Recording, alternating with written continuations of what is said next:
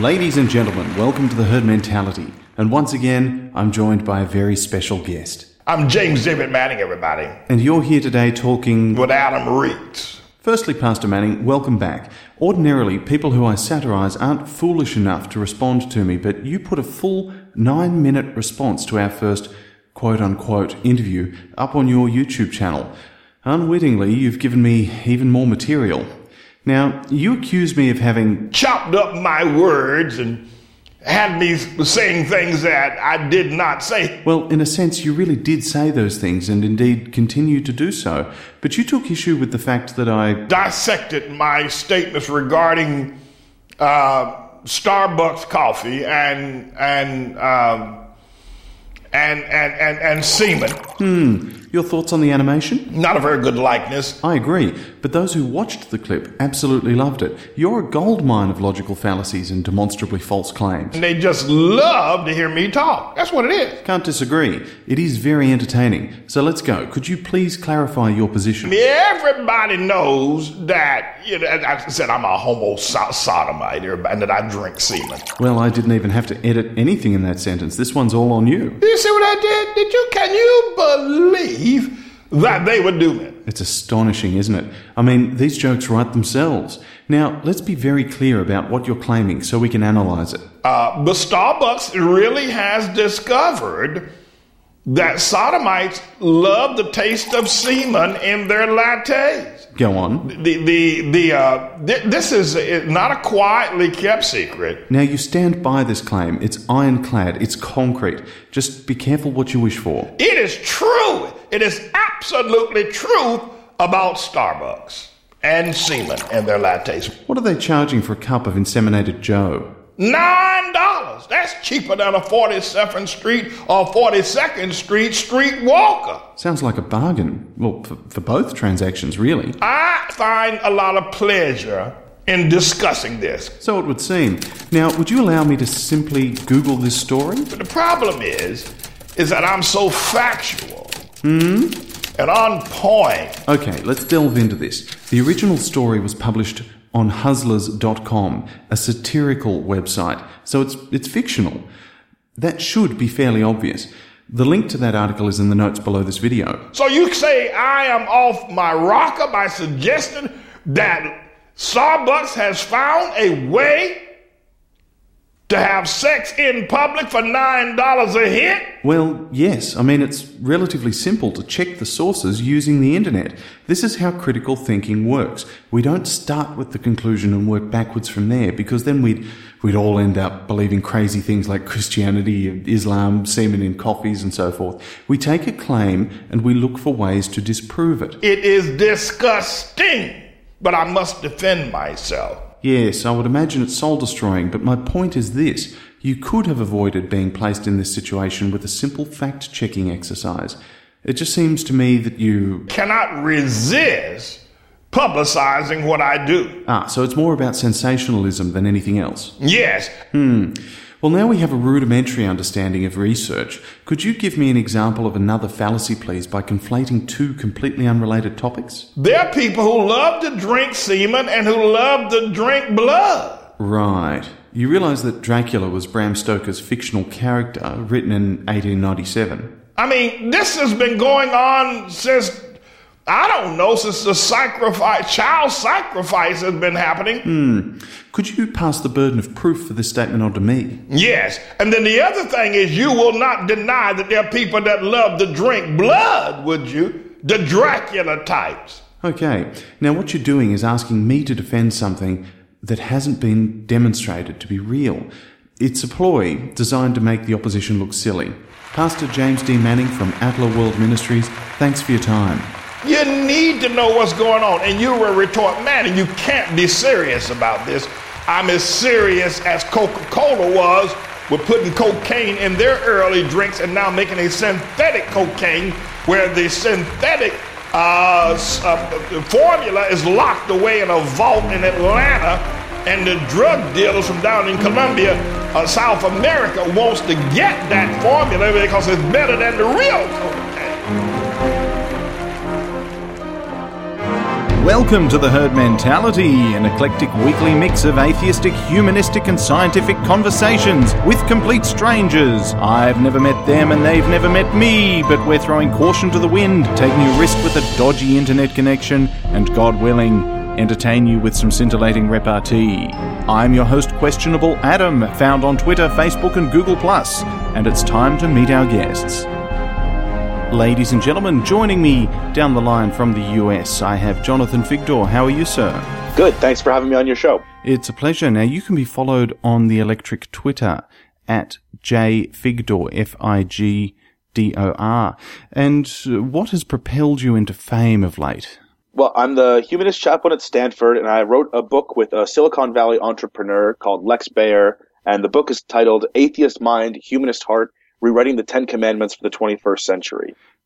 they are in dire need of being rewritten. a little bit more relevance couldn't go astray. What's a humanist chaplain? Good question. So, humanist chaplains are in some ways similar to religious chaplains in that we provide counseling resources for students, we organize community events and uh, programs like that. But we certainly don't believe in God. We are we exist to provide kind of uh, what we call philosophical counseling and support for students who are away from home, to organize educational activities for humanists, atheists, and the non-religious. And then uh, the third wing of what we do is to represent the humanist, atheist, and non-religious perspective in interfaith dialogues at the school and from within the Office of Religious Life. So this ensures that the Office of Religious Life doesn't view atheist students as an enemy or as the opposition, but understands that atheist students ought to be included within the religious life programming at the university.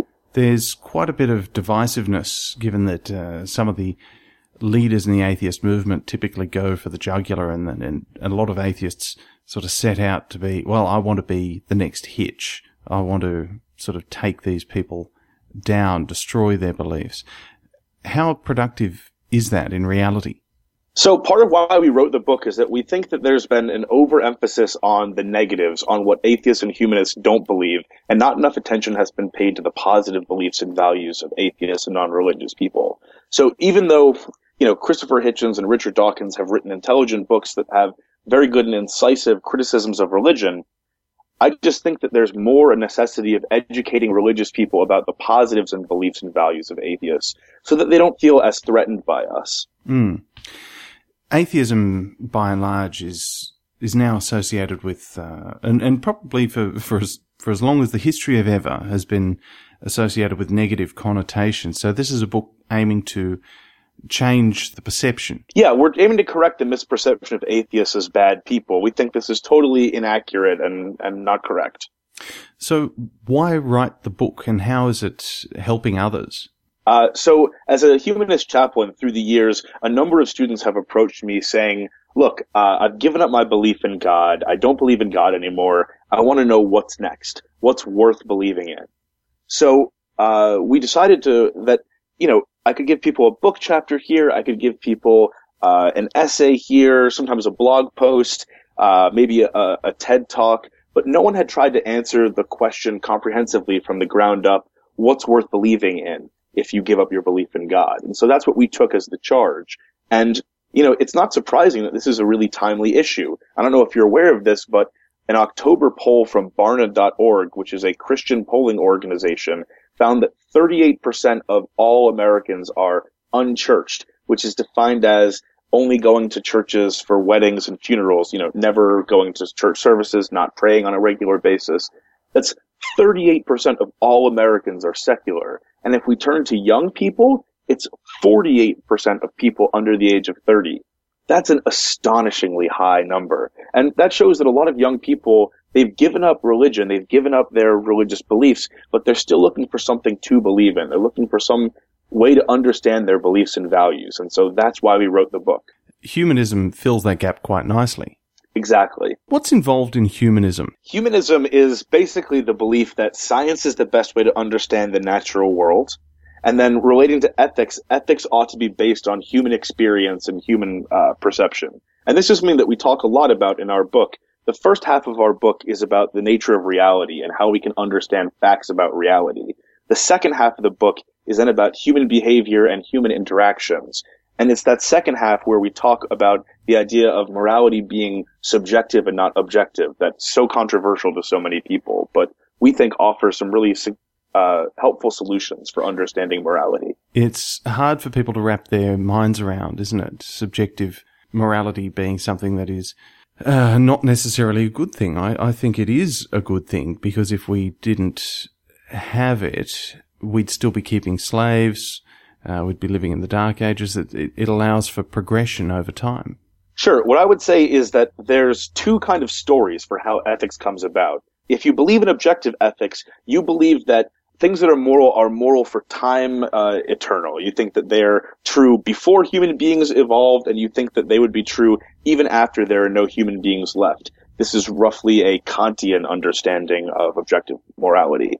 But that doesn't make any sense to me. I mean, really, we're going to say that before human beings evolved, murder was wrong, or, or any organisms evolved at the plant stage, murder was wrong? That doesn't make sense.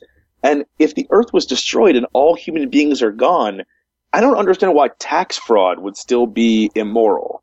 Uh, on the other hand, I think if you look at it from the subjective view of morality, morality is a human construct. It's something that we created in order to solve a problem that we faced, which was in the state of nature, before we had societies, you were really quite vulnerable as one person. So human beings gradually came together and decided to give up some of their rights say my right to murder people wantonly in exchange for the right of protection from murder. And so we developed simple societies. This is broadly known as the social contractarian view of morality. And this has not only been understood in political science terms, but in game theory terms. We've put this to test in the lab in tit for tat experiments and other examples in Professor Axelrod's research. How do we objectively determine what is right from wrong using science? So we don't objectively determine what's right and wrong. That's what we, we, think is the biggest difference. In our view, what's right and wrong emerges from the preferences and beliefs of individuals. So let's take an example of this. Our American society is extremely individualistic. Like we don't even really have nationalized healthcare in any serious way. Uh, it puts a lot of risk on individuals. And that's one way of living your life. It's not, I think, the most intelligent way, but I can understand why someone would choose this as the way they want to live their life. If we turn, on the other hand, and we look at Confucian societies in Southeast Asia, their view of morality looks totally different. In their societies, young people have moral obligations to care for their elders. We don't have any such idea that you have a, an obligation to take care of your ailing grandparents or anything like that. And so when I look at these two systems of morality, both of which seem to be fairly effective, and I can understand why people would want to live within them, the individualistic lens and then the Confucian lens, I don't really see that one of these is right and one of these is wrong. It just is what do you prefer? What's your preference in this situation? And so a person who's brought up in a context of valuing family and thinking that's most important is probably going to continue that as their moral value. It's interesting. I lived in Vietnam for a year and it was quite a different experience. The Asian way of looking after the elders because they, the younger generation do, in fact, take on a significant burden by looking after their elders. And the, the whole society is constructed completely differently. It was challenging for me to process, but I looked at it in, in the simple terms of it's not better, it's not worse, it's just different. Exactly. I, I think there's another example that can we can use to discuss this, which is uh, Jean-Paul Sartre in his essay "Existentialism is a Humanism" gives us the example of a young man who's choosing between going to join the resistance and fight the Nazis, or to stay home and take care of his ailing mother. Now, it seems to me like this is a choice between two good options. I think that the choice to go and fight the Nazis is a wonderful and noble choice, but the choice to take care of your ailing mother is also an extremely important and morally significant choice to make. And it doesn't seem like objective ethics has a good way of handling this case. They have to say that ultimately one of these options was the right choice to make and the other option was the wrong choice to make.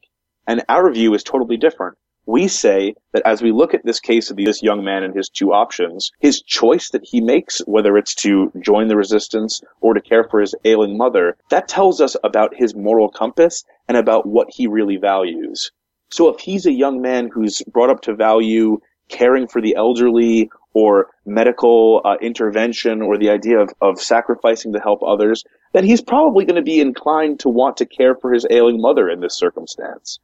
But on the other hand, if he's raised to value the idea of standing up for people who can't defend themselves or protecting the freedoms that we all enjoy, then he's probably going to be inclined to join the resistance and fight the Nazis. Would his decision making been different had he read your book?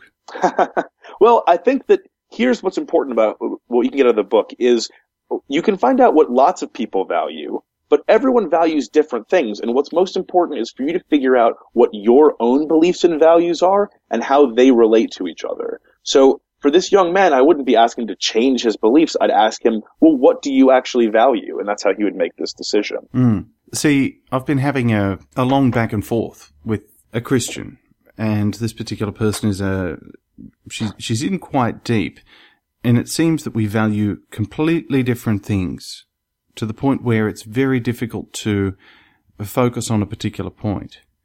So I'll be taking the, the overarching view of the implications that religious beliefs have on a society, and she can't really get past the, well, God loves me bit. It's very, very challenging to do, but I'm, I'm being persistent. I'll right. get there in the end.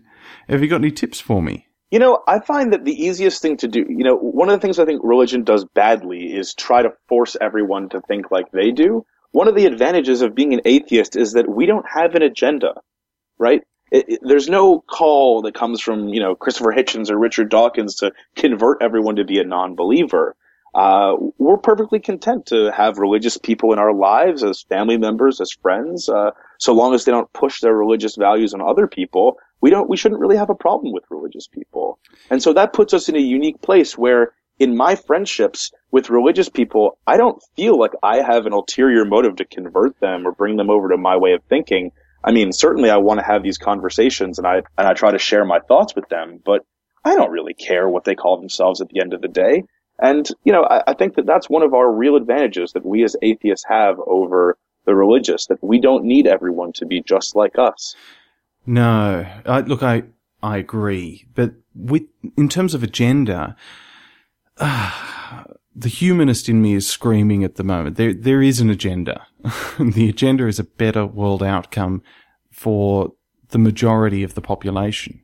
Right. When I meant agenda, I just meant not getting someone to change their faith belief necessarily. Yeah. See, the person who I've been having this off air, off uh, social media discussion with is a very active proponent of anti-abortion and some really right wing stuff. I do have an agenda at play here. I do want to see that sort of thinking be uh, challenged and, and be changed. To me, it would be a success for this person to change their position. I think there's something valuable about helping people rethink their beliefs, but no one's going to change their belief until they're ready to do it. I'm not sure if you remember your experience of becoming non-religious, but for a lot of people, they have these doubts for a long time and they struggle with these doubts and they really think, man, do, how do I explain how many people were at the tomb or why God punishes people for eternity for temporary sins? And eventually, if they meet enough, you know, compassionate, nice atheists who are comforting, comfortable, and then they feel comfortable coming out of their shoes and saying, look, I don't believe in God anymore. I just can't, I can't believe in this stuff. Mm. So I think a lot of the time, what we need to provide is give people those thoughts, share your perspective with them, but don't force it on them just always be there and always be willing to listen to them. And eventually, I think most people come around to a reasonable way of thinking. We've seen it especially with young people. 48% of people under the age of 30 are non-religious in the US. That's an astonishing number. It used to be 3% in the past 20 years, and now it's 48%. That shows that people have given up believing in ancient tribal myths and are looking to base their lives on reason, science, uh, a modern epistemology. Anecdotally, how much of this can you attribute to the rise of the internet as a research tool or social media? You know, I'm not a statistician or a researcher in sociology, so I'm not the right person to ask. but it is awfully convenient to note that basically once the internet emerged, there was an enormous shift in atheism. Now, I'm not sure that's a causal relationship. It might, there may be other explanations for it, but I definitely think that the ability to communicate cheaply and easily with people all around the world, uh, to share your beliefs in a private forum, I think these things have made it easier to be a non-believer. And I think that overall the internet cuts against religiosity because it gives exposure to more perspectives and more different views. Hmm. Let's move a little on here. You've got some money up for grabs. How can I get my hands on it? Yes. So uh, the most important aspect of our book, Atheist Mind, Humanist Heart, is the idea of getting people to come up with their own beliefs and commandments, discover your own beliefs and analyze them rationally. And so to inspire people to do that, we put our money where our mouth is. And my co-creator, Lex Bayer, has created this Rethink Prize for $10,000. People can visit our website at www.atheistmindhumanistheart.com and they can uh, submit their beliefs and then vote on them and get their friends to vote on them. And uh, in the end, a panel of celebrity judges will choose 10 finalists, and each one of those finalists will receive a $1,000 prize. So it's a fantastic opportunity for you to think about your beliefs in a thoughtful and empathetic and compassionate way and actually get something out of, uh, get some kind of benefit for yourself at the end of the day, in addition to a more thoughtful and uh, happy and contemplative life. It's a really good idea. I like that. well, we like it too. And Daniel Dennett, the prominent American philosopher, actually tweeted about it saying, are you embarrassed about the original Ten Commandments? Help us create a new one. And we're just so excited to see prominent American philosophers getting involved in this and trying to spread this idea beyond just the atheist movement. I know we're sticking with Ten Commandments because that's what it's always been, but how many commandments do you think we really need? You know, we came up with our list of 10 and we think that's reasonable, but that's not, we did that mostly for, uh, to satiate our publishers, to be quite frank. uh, the list actually does come out reasonably to 10. There are ways that you could probably combine some of these beliefs into one or maybe break them up and have them be more. But look, we think that a person ought to be able to explain their broad worldview in, you know, 20 or 30 sentences to explain what they value, what they care about, and why they care about those things. And so that's why we think the idea of coming up with commandments is useful, not to carve them in stone and make them permanent and forever and always binding, but to say, look, these are my guideposts. These are the ideals I aspire to. This is what I'm aiming for. And I'll adjust those over time. You made a great point of saying that if you believe in objective ethics, you know, we might still be believing that slavery is right. Well, one of our points is that our beliefs should evolve over time and change with the evidence. And so that's why we're getting people to rethink about their beliefs, share them with other people, and, and kind of try to try to keep yourself on the cutting edge. Yeah. Well, I'll, I'll give you one for the modern day. Um, commandment number, let's pick an arbitrary number seven. Uh, don't hack my nude iCloud photos. How's that? Yeah, hey, I think this is a, a really important one. I mean, celebrity privacy, the, the way these women are exposed on the internet, it's absolutely morally wrong. And it's, it sickens me that people just expose people's private details and private lives. It's very unfortunate. And, you know, as we look at the original list of 10, if you were coming up with 10 things to prohibit, you wouldn't waste so many of the spaces with ways to pray properly and how to satiate God you know, I'd probably put genocide, you know, don't commit genocide, don't commit rape, don't commit arson on my list. Mm-hmm. Uh, yeah, that'd be uh, up there. conspicuously absent from the original 10. well, it'd be, uh, it'd add to the very, very long existing list of contradictions in the Bible, wouldn't it, if they were to put that in there? It's also really difficult for me to take moral advice from people who thought slavery is, is right. I mean, th- there's a lot of difficult moral questions out there, but should I own people like farm equipment? I don't think is that difficult to get right. And if you get it wrong, that really does tell me that your moral compass is seriously defective. Now, this is an interesting point. Let's let's focus on this a little. I, I often get into arguments, arguments, inverted commas, discussions with people on Twitter, and they claim that they have the holy book. It's the perfect word of God, or or inspired by God. And I draw the analogy, well, okay, it was written by human beings. Do we agree? Yes. Okay, well, so was Spider-Man. So how do we know which one is true? And then I'll bust out the slavery question. And then there's a lot of hopscotch, jumping all over the place. And then we, we get down to the point that they, I don't think it's necessarily their moral compass because there's a struggle from within. They can see that it's wrong but they're backed into a corner. I have to defend this point. and I would love to be able to help liberate. Well, I think you, what you hit there is you hit a moment of cognitive dissonance where a person says, I believe in my faith A, but my faith A tells me to do one thing and I think B, which is the opposite of that. And so how do I handle this? And I think that the process of becoming non-religious is experiencing enough of these moments of cognitive dissonance where you say, wait, I can't believe both of these things at the same time. It can't be true. Hmm. Uh, and so I think that eventually there's this language of uh, planting a seed and letting it, it sprout. You know, just give people the seeds of doubt. You don't have to berate them. We don't have to win the argument. Just have to say, you know, what if you're wrong? What if one of the other religions happens to be true? What would you say then? Well, Or, we're just just making know- our God angrier, as as I think Right, Homer or- Simpson pointed out. Or how did the most intelligent being in the universe get the slavery question, which is probably the easiest moral question, wrong? Like, you know, we don't have to hammer that and win it. It's just, it's hard to walk away from, from that and not be rocked to your core and think, geez, you know, that's, that's a good point. But keeping it friendly is key. The positive atheism thing is is a really important point. Berating and berating and berating really gets us nowhere. But setting an example, which is kind of what I try to do, and and I think you too, Jonathan. I think that's it's paving the way for the next generation, as the statistics are pointing out, to liberate and, and yeah, a new generation of people by being friendlier. Uh, what I think is so funny is that the Christopher Hitchens, like, I'm going to debate you and I'm going to snark down to you. Like, I think that the Jon Stewart approach to religion is, is even better, where he just mocks the funny stuff. And, you know, you don't have to hammer them on what they're wrong about. You can just say, you know, it's kind of funny, the, you know, the long overcoats and the heavy wool hats in winter. You really think God wanted to freeze human fashion in the 18th century? Like, uh, it's, you don't have to, you don't have to, to pound away at that argument to, to really influence someone's mind and make them think, yeah, that doesn't make sense. Why does God say I have to wear heavy black coats in August and, and these goofy hats? It just doesn't. Doesn't make sense. And shellfish is too delicious to pass up. Shellfish and bacon? I mean, that's how you know it's not true. Jonathan, where can we find a copy of your book? You can find it on Amazon.com or Barnes and Noble or any fine retailers. And what about the rubbish ones? well, eventually it'll be in their used section, I'm sure. Excellent. Be able to pick it up at a service station in the $2 box.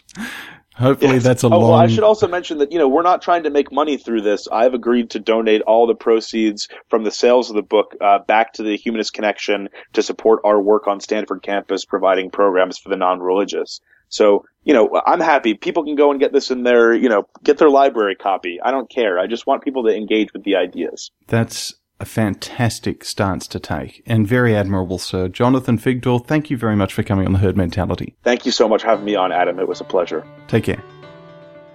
Herd Mentalists, hear me! It's been a busy month of sorts in which it was really good to take some time away from editing Ray Comfort and podcasting to go camping with some friends, as well as attending the Australian Skeptics Convention. It was a really fantastic experience, and I was not surprised at how many herd mentalists came up to introduce themselves, uh, even though it would have been difficult to recognize me with my creepy Movember moustache. They came up to me at the event to buy me a beer or say hi. Or, it was very heartwarming and some really lovely people, so thank you very much. There's some upcoming audio from a few people I encountered, such as Alan von Lanthen from Switzerland, who stayed at the Herd Mentality recording dungeon for a couple of weeks. He runs a podcast in French called Podcast Science. It's really good if you speak French, so check it out at podcastscience.fm.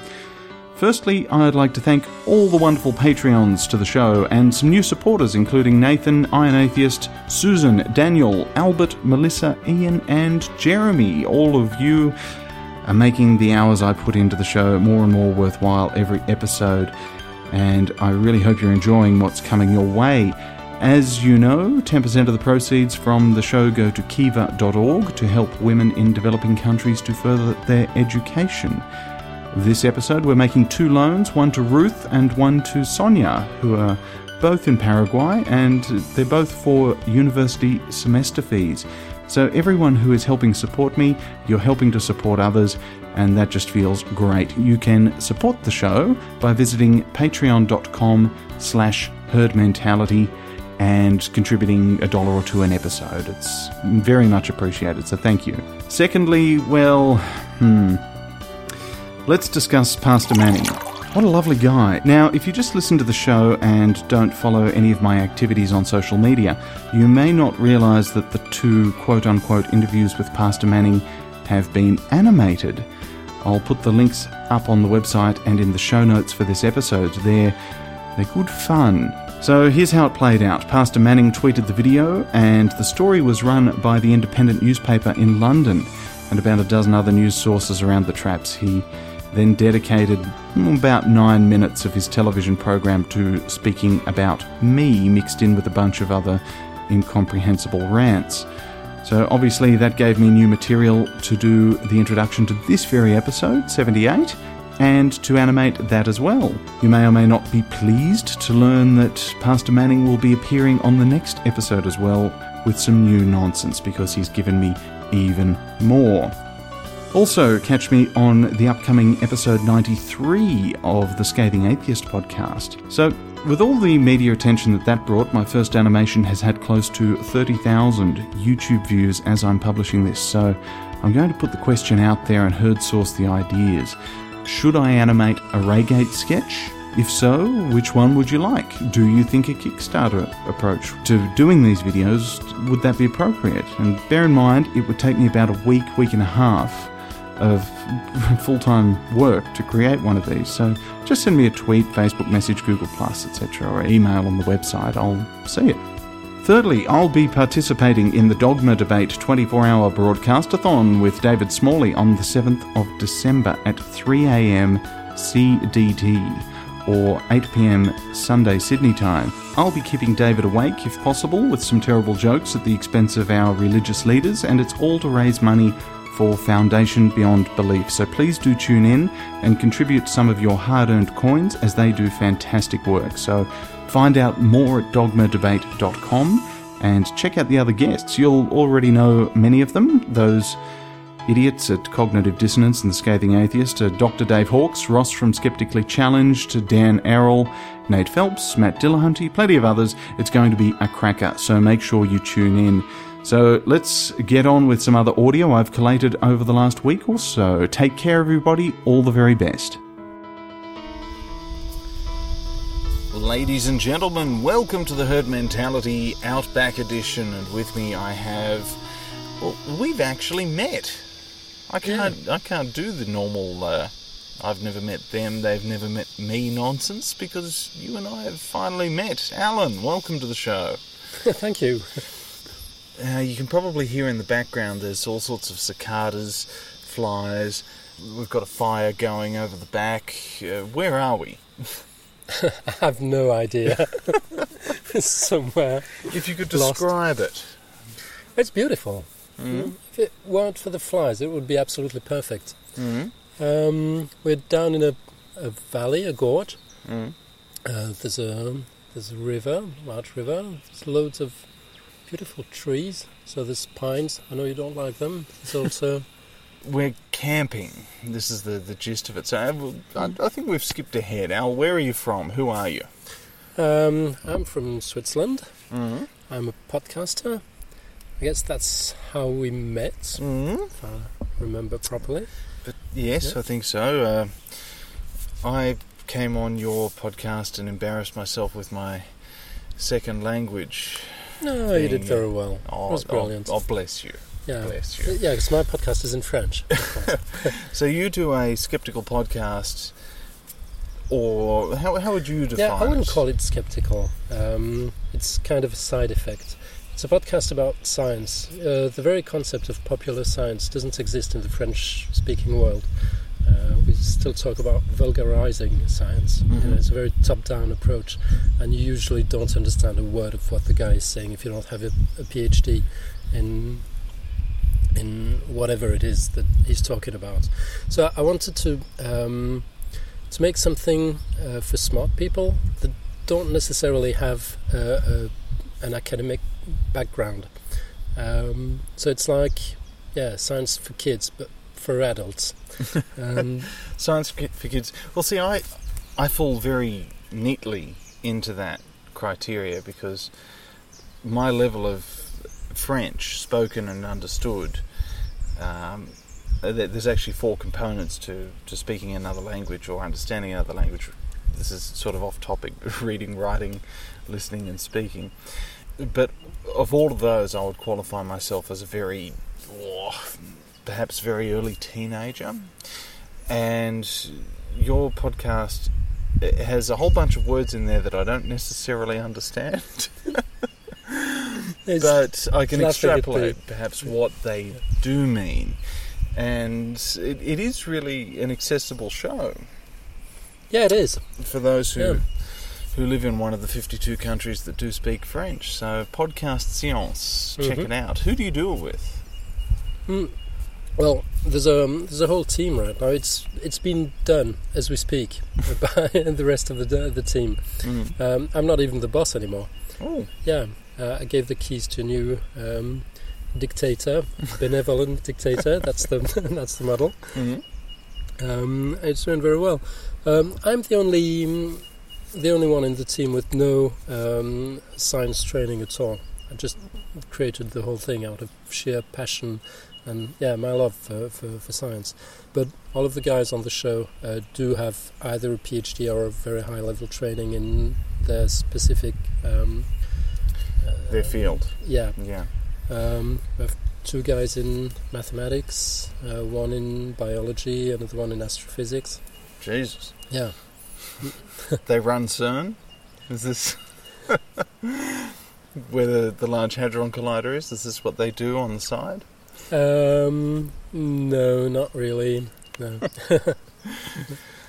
So, you've come over to Australia, the, the, the third world, as it were, just because we met as complete strangers, really? Yeah, Uh, totally.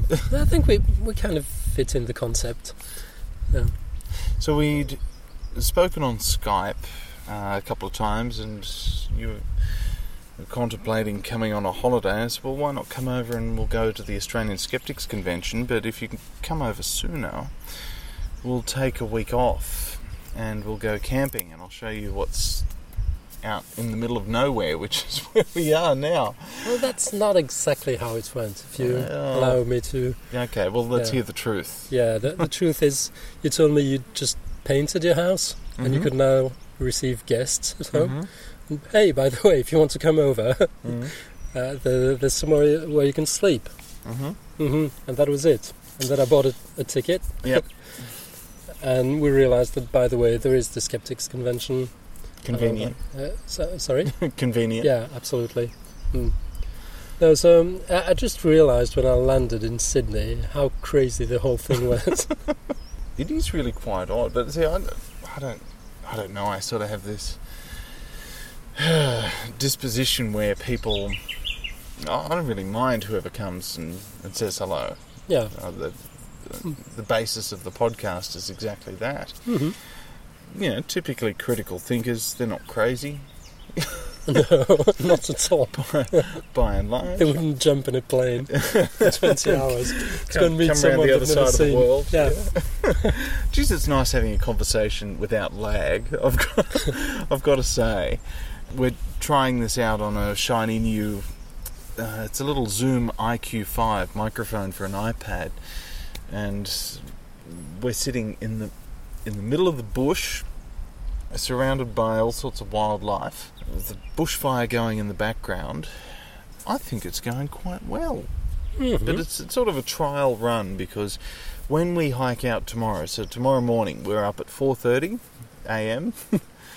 we're going to have some bacon and eggs that we've kept cool and just uh, actually just describe to the listeners Al how because we've been down here in the Shoalhaven Gorge between Sydney and Canberra for is it 3 days now, Yeah, 4 three, days. four days. And we've Yeah. got cold meat. How's that work? Yeah, I, I- I must confess, this is absolutely hallucinating. So, Hallucinating. yeah, Yeah, maybe that's a French expression.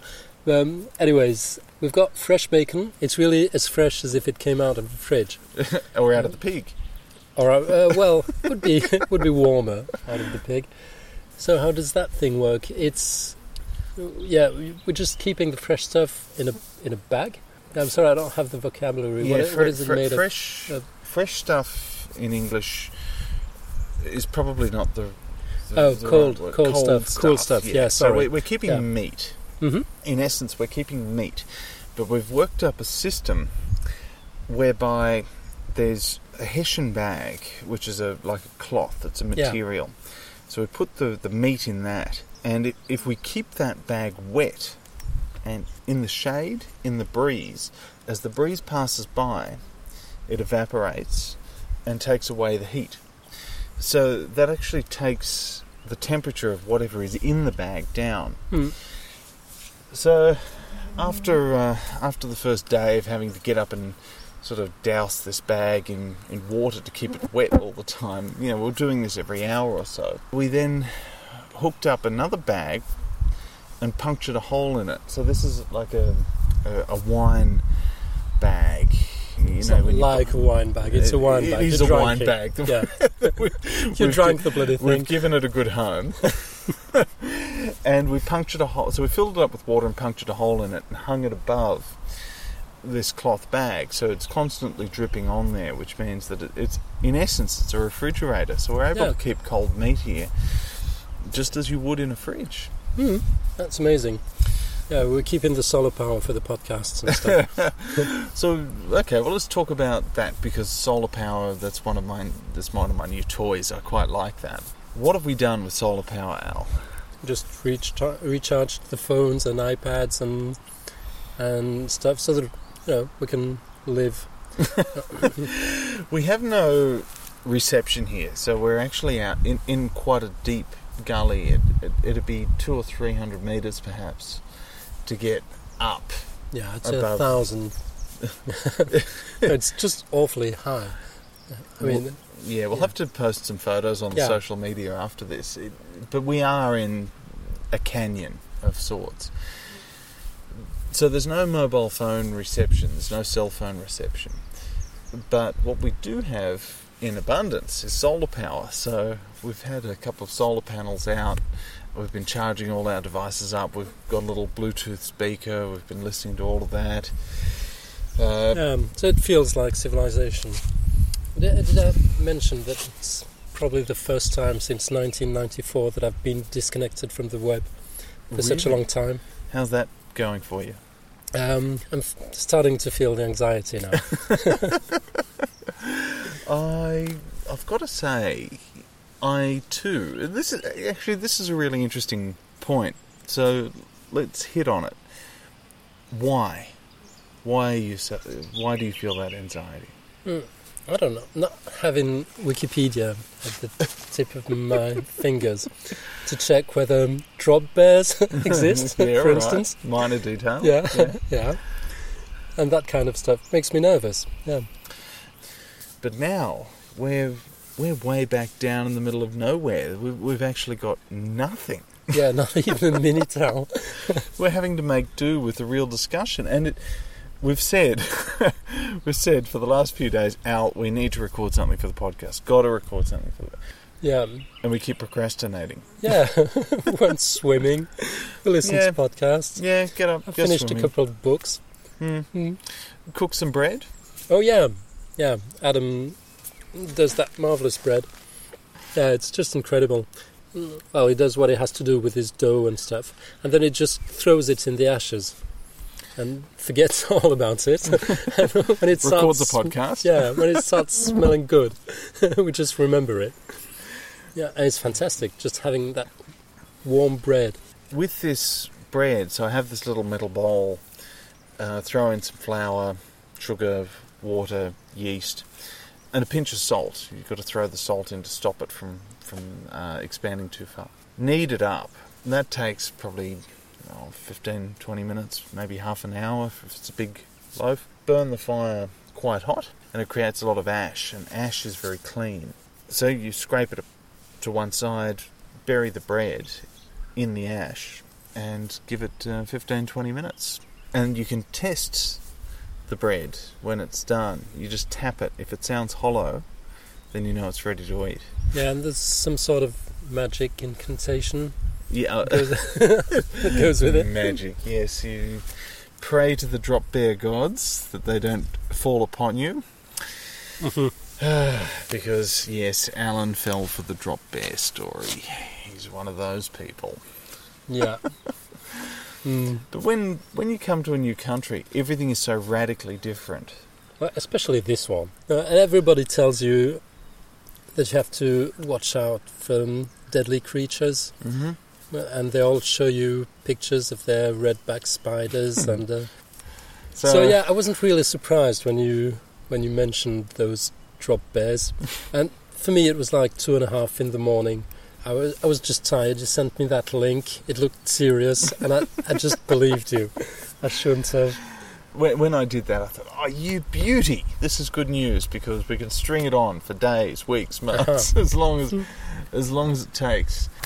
Al, we hike out tomorrow morning at four thirty. It's going to be a big day. We're heading up to the airport to pick up a couple of other um, Australian skeptics flying in from Adelaide. Mm-hmm. And then from there, we're going to spend three days at the Australian Skeptics Convention. And that's going to be very good fun. So, all the very best with our hike out tomorrow morning. It's going to be good fun. Yeah, yeah. At half past four in the morning. What, Yeah. what the hell am I doing here? Well, the re- what dragged me here? there's there's a reason for it. Why are we getting up at 4:30 in the morning? Um, well, just because it might get too hot Yeah. to, to get anything done. Later on. When when you're hiking up a mountain, sort of carrying 20, 25 kilos of stuff on your back. You don't want to do it when it's too hot, so we Mm. need to be out of here. Well, well, almost certainly before 9 a.m. So you can be followed on Twitter at Alan von Lanthen, V O N L A N T H E N. And yes, no Yeah. doubt we'll hear more from you in the very future. I don't say many things interesting on my Twitter account, but you can also follow the podcast. That's at Podcast Science. Mm-hmm. Um, well, it's mostly in French, but sometimes there are things in English, and you can learn French. Yeah. But we've got people from all around the world uh, writing to us saying, "Hey, your podcast is so cool because I can eventually I can learn French. I can hear the the thing that I can read because Yeah. we do a transcript of every I've got the transcript Yeah. for every episode. absolutely every episode. Learn French if you like science. Yeah. Go to podcastscience.fm. Alan, thanks for coming on, and Thanks for yeah, having me. It's bread time. Take care. Don't want to touch it too much. Well, let's. It's. You've got that kind of cavity in. Because it's Uh, not, yeah. Well, it looks like I pressed the record button at exactly the right time to hear you yes, it's sort of amazing. You've got giggling, that much of a deep cavity. giggling and talking about cavities. I'm Be surprised. I'm joined here at the Australian Skeptics Convention 2014 with Marsh from Skeptics with a K Yep. over in the UK from the Merseyside Skeptics Society and a, a cohort of sorts of Andy Wilson from the Incredulous podcast. I'm not sure if cohort, maybe co-conspirator. Uh, I'm not quite sure what the exact right piece of terminology. Is. Partner in crime. The- uh, like that. Yeah, okay, the jury's out. and I've got Jo Alabaster here from whereabouts? I'm from everywhere. I'm, I'm not officially representing the skeptic zone because I'm far too underslept today. I'm just going to represent myself. Radio. Where have we been? What have we. There's been so much going on. It's been huge. Yeah, it's been a really interesting weekend. I, I seem to have spent a lot of it just kind of running around trying to make sure that the stuff I'm about to do is going to work. Yeah. So I don't think I've seen an awful lot of the talks, but uh, I saw a, a bit of Ken Fraser and Ken Ken's a, 'Cause- a, a great guy. You- You've been very, very busy involved in this. Yeah. Uh, you've moderated a panel with Yeah. some. Uh, had you met those guys? So ju- No, just I, so I, I, I had a panel that I was doing on consumer protection with uh, three of the guys from the Checkout, which was Yeah. a fantastic TV show that I'd never seen before. Doesn't air in the UK. I'd never heard of. and have you did, did you do a little I've bit of background? seen it all. Yeah, I've it's fantastic, and I wish we had something like that in the UK. Um, there's obviously someone from the uh, Delia Rickard from the ACCC, Yes. part of the Australian government, which I The Australian really Consumer. Corporation and Protection Committee involves a ACCC. I don't know. Uh, Google that. Yeah, ACCC. And But it's, it's, uh, it's Alan, Alan Kirkland from Choice magazine, which I hadn't really heard. I'd heard of a bit, but uh, I didn't know too well. So yeah, I was flown around the world to do a, a panel on Australia. It felt like I was being flown into a panel on Australian uh, consumer protection legislation, of which I was not an expert. but uh, it, it went all right. No, you, you, you steered the ship quite well. And Incredibly. then it, it also. ah, there, there was an interesting question that came up in the audience. Jo, what was the question and who was it from? Frankly, I found it spoiler alert, I found it a little bit difficult to understand precisely what the question was. I didn't find it very clear. It's very Deepak, wasn't it? It was a bit Deepak. Um, it was. But, okay, so what was his profession? It was a profession that I think is possibly a little underrepresented here at a skeptics If anything, convention. it was over, overrepresented by at least one. Uh, it's- Quite I- I think the only thing less represented is the North Korean delegation because there's zero representation of that No, here. It was funny because his, his, his actual question was basically saying to uh, Alan from uh, Choice Magazine, Mm. "Why have you rubbished all the chiropractic Yeah, why do you Choice pick on me? I've got strong feelings. Yeah, and Alan said, "Oh well, I didn't need to pick on everyone. I just meant some people are really bad, and I, and so I, so I apologise." And I thought, "Can't leave No, it there." No, no, So I- no, no, Sorry, no. but I, I do need to pick on, pick on, on everyone. I had to kind of pick it up from there, really. What, uh, Jo? What's a chiropractor? A chiropractor is. Oh, okay, somebody who. I just immediately want to say, not a doctor, not a doctor. Correct. Someone who isn't a doctor but is from the capital of. Egypt. Oh, and Get practice. out.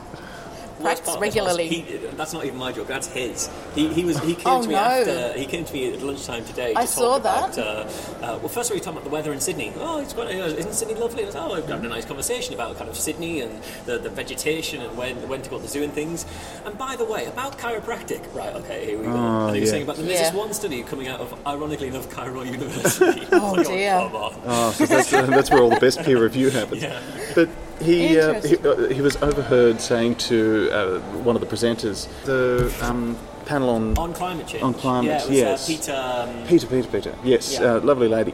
Uh, anyway, he was overheard walking up to her and saying, "Look, I agree with you on climate change, but," and that's all that was heard. I thought, Yeah, yeah. Okay, dear. so- but- Ashworth, Peta Ashworth is her Ashworth, name, and yeah, she was talking great. about politics of communicating climate change in Australia. and she's going to, yeah, she'll be coming up on a future episode of this podcast. Excellent. But cool.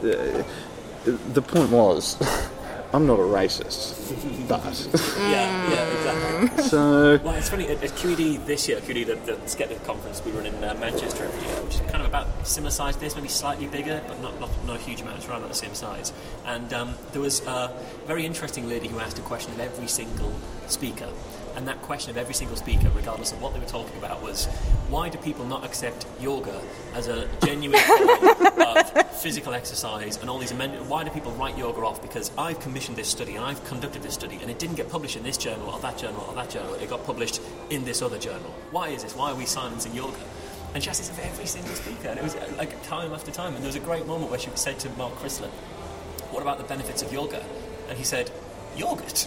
it's just a great moment. Well it's like, done. As soon as she stood up, we we knew that she was asking about the yoga thing. So I think we might open the next Uh. QED by saying, before we kick off, just want to say, yoga, that's fun exercise. Right, it is fun exercise. Going for a massage feels good. Yeah.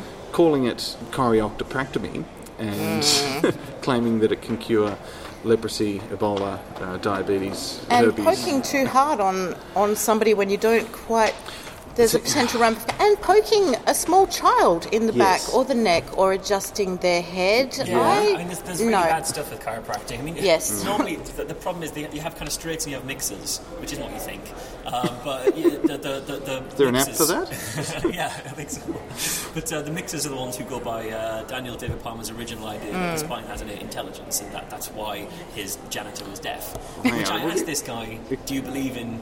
Do do you do Yeah. it just for musculoskeletal stuff, or do you believe in the innate intelligence Yes. thing? Yeah. And he said, "Well, I'll adjust people, and then if they get better, you find other things start to get better as well." It's like, no, you evaded the question, which means you've answered the question.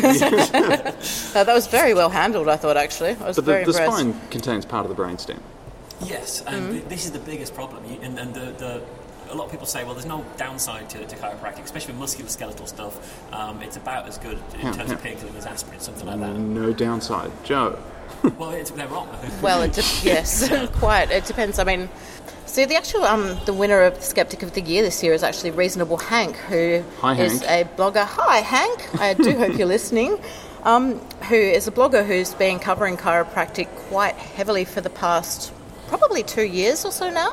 Um, he was also working, um, doing a lot of work with um, Stop the AVN, but strangely enough, the Australian Vaccination Skeptics Network have gone a little bit quiet recently. So he's been moving on to chiropractors, and there are definitely two groups of chiropractors in Australia, and he is trying to get behind and encouraging others to get behind the chiropractors who do focus purely on musculoskeletal thing, why they don't rebrand themselves as physiotherapists, I'm not entirely sure.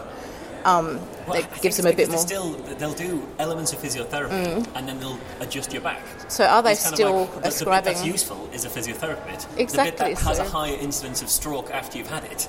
Yes. the back adjustments, and, and this is the problem: is that people go on and have a stroke, but they'll have a stroke half an hour later or an hour later, and it took a long time for us to even see that th those connections. Even Hercules had a stroke after uh, chiropractic. You know, Kevin Sorbo, who I, Oh. I saw, he, talk, he spoke out about That why he became a Christian. I know. Yeah, no, he spoke out about a lot of things really recently. So, so he started. I saw this Oh. thing of him. Really, he had a stroke. He had chiropractic. He had a stroke and became this spokesman in America against chiropractic. Watch out! I thought, wow, we've got Hercules Oh. now aside. Uh. and then he did that film. I thought, oh, we've got Hercules against us. Who's the other uh, nutbag?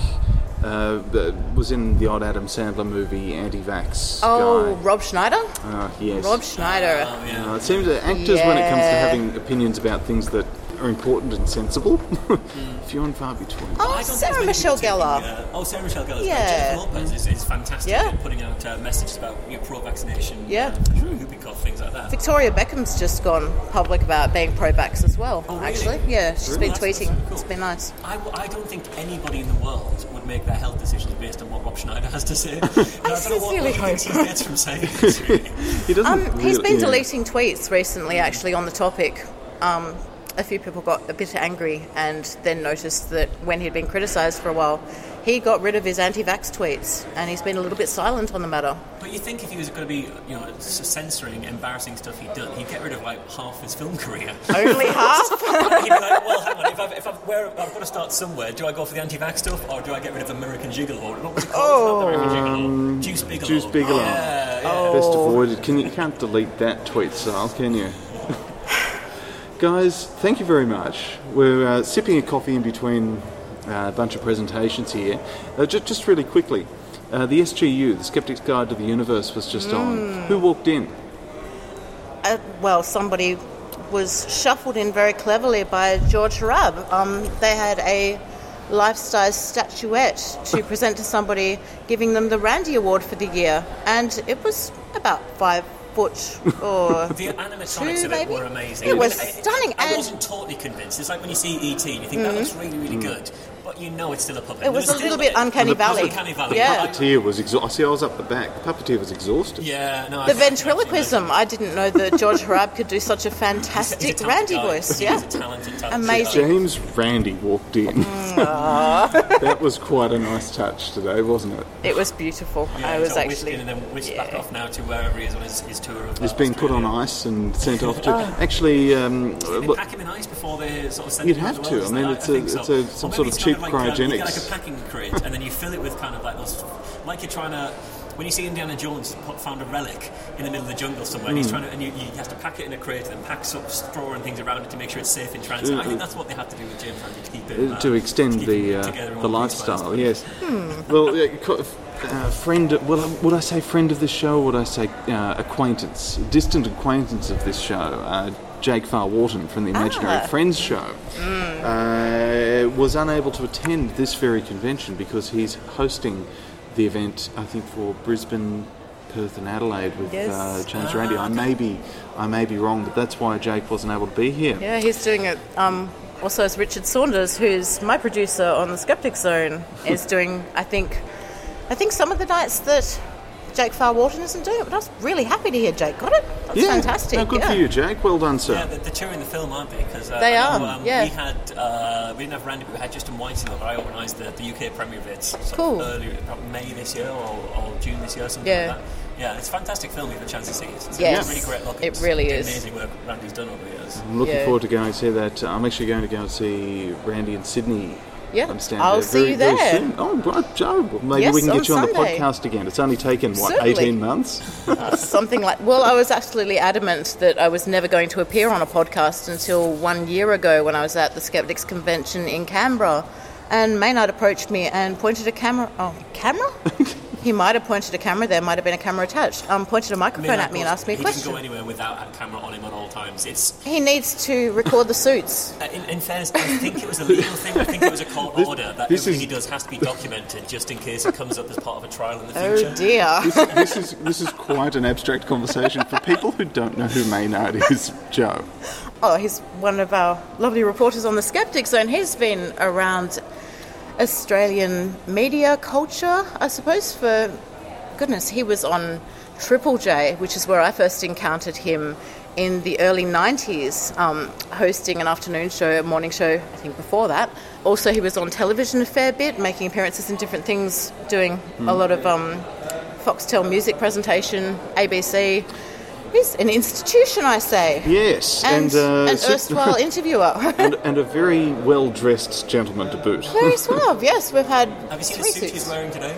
The stripy. Yeah, so he How could you that not? I like it the from, plaid. uh, Google it- Earth has picked it up. Well, he said he told me he saw it in uh, saw something very similar in Austin Powers, and he went to his tailor because obviously he's got a tailor. Yeah. And you wouldn't see that to look at his suits, but he's got a tailor. For. He said he went to his tailor and I want a suit like this, and his tailor said, "Well, we don't do a fabric like that in Australia, but if you go to like an outdoor furniture shop, you might find that they have them as, as coverings for outdoor furniture, and that's why his suit is made out of. He bought a load of fabric from outdoor furniture. I wonder if they'll do me a shower curtain He, sort of, suit. he turned the, Oh. the, the, the leg inside out, and you could see the sort of the, the polyester kind of seam of where uh, it would go down the back of the couch.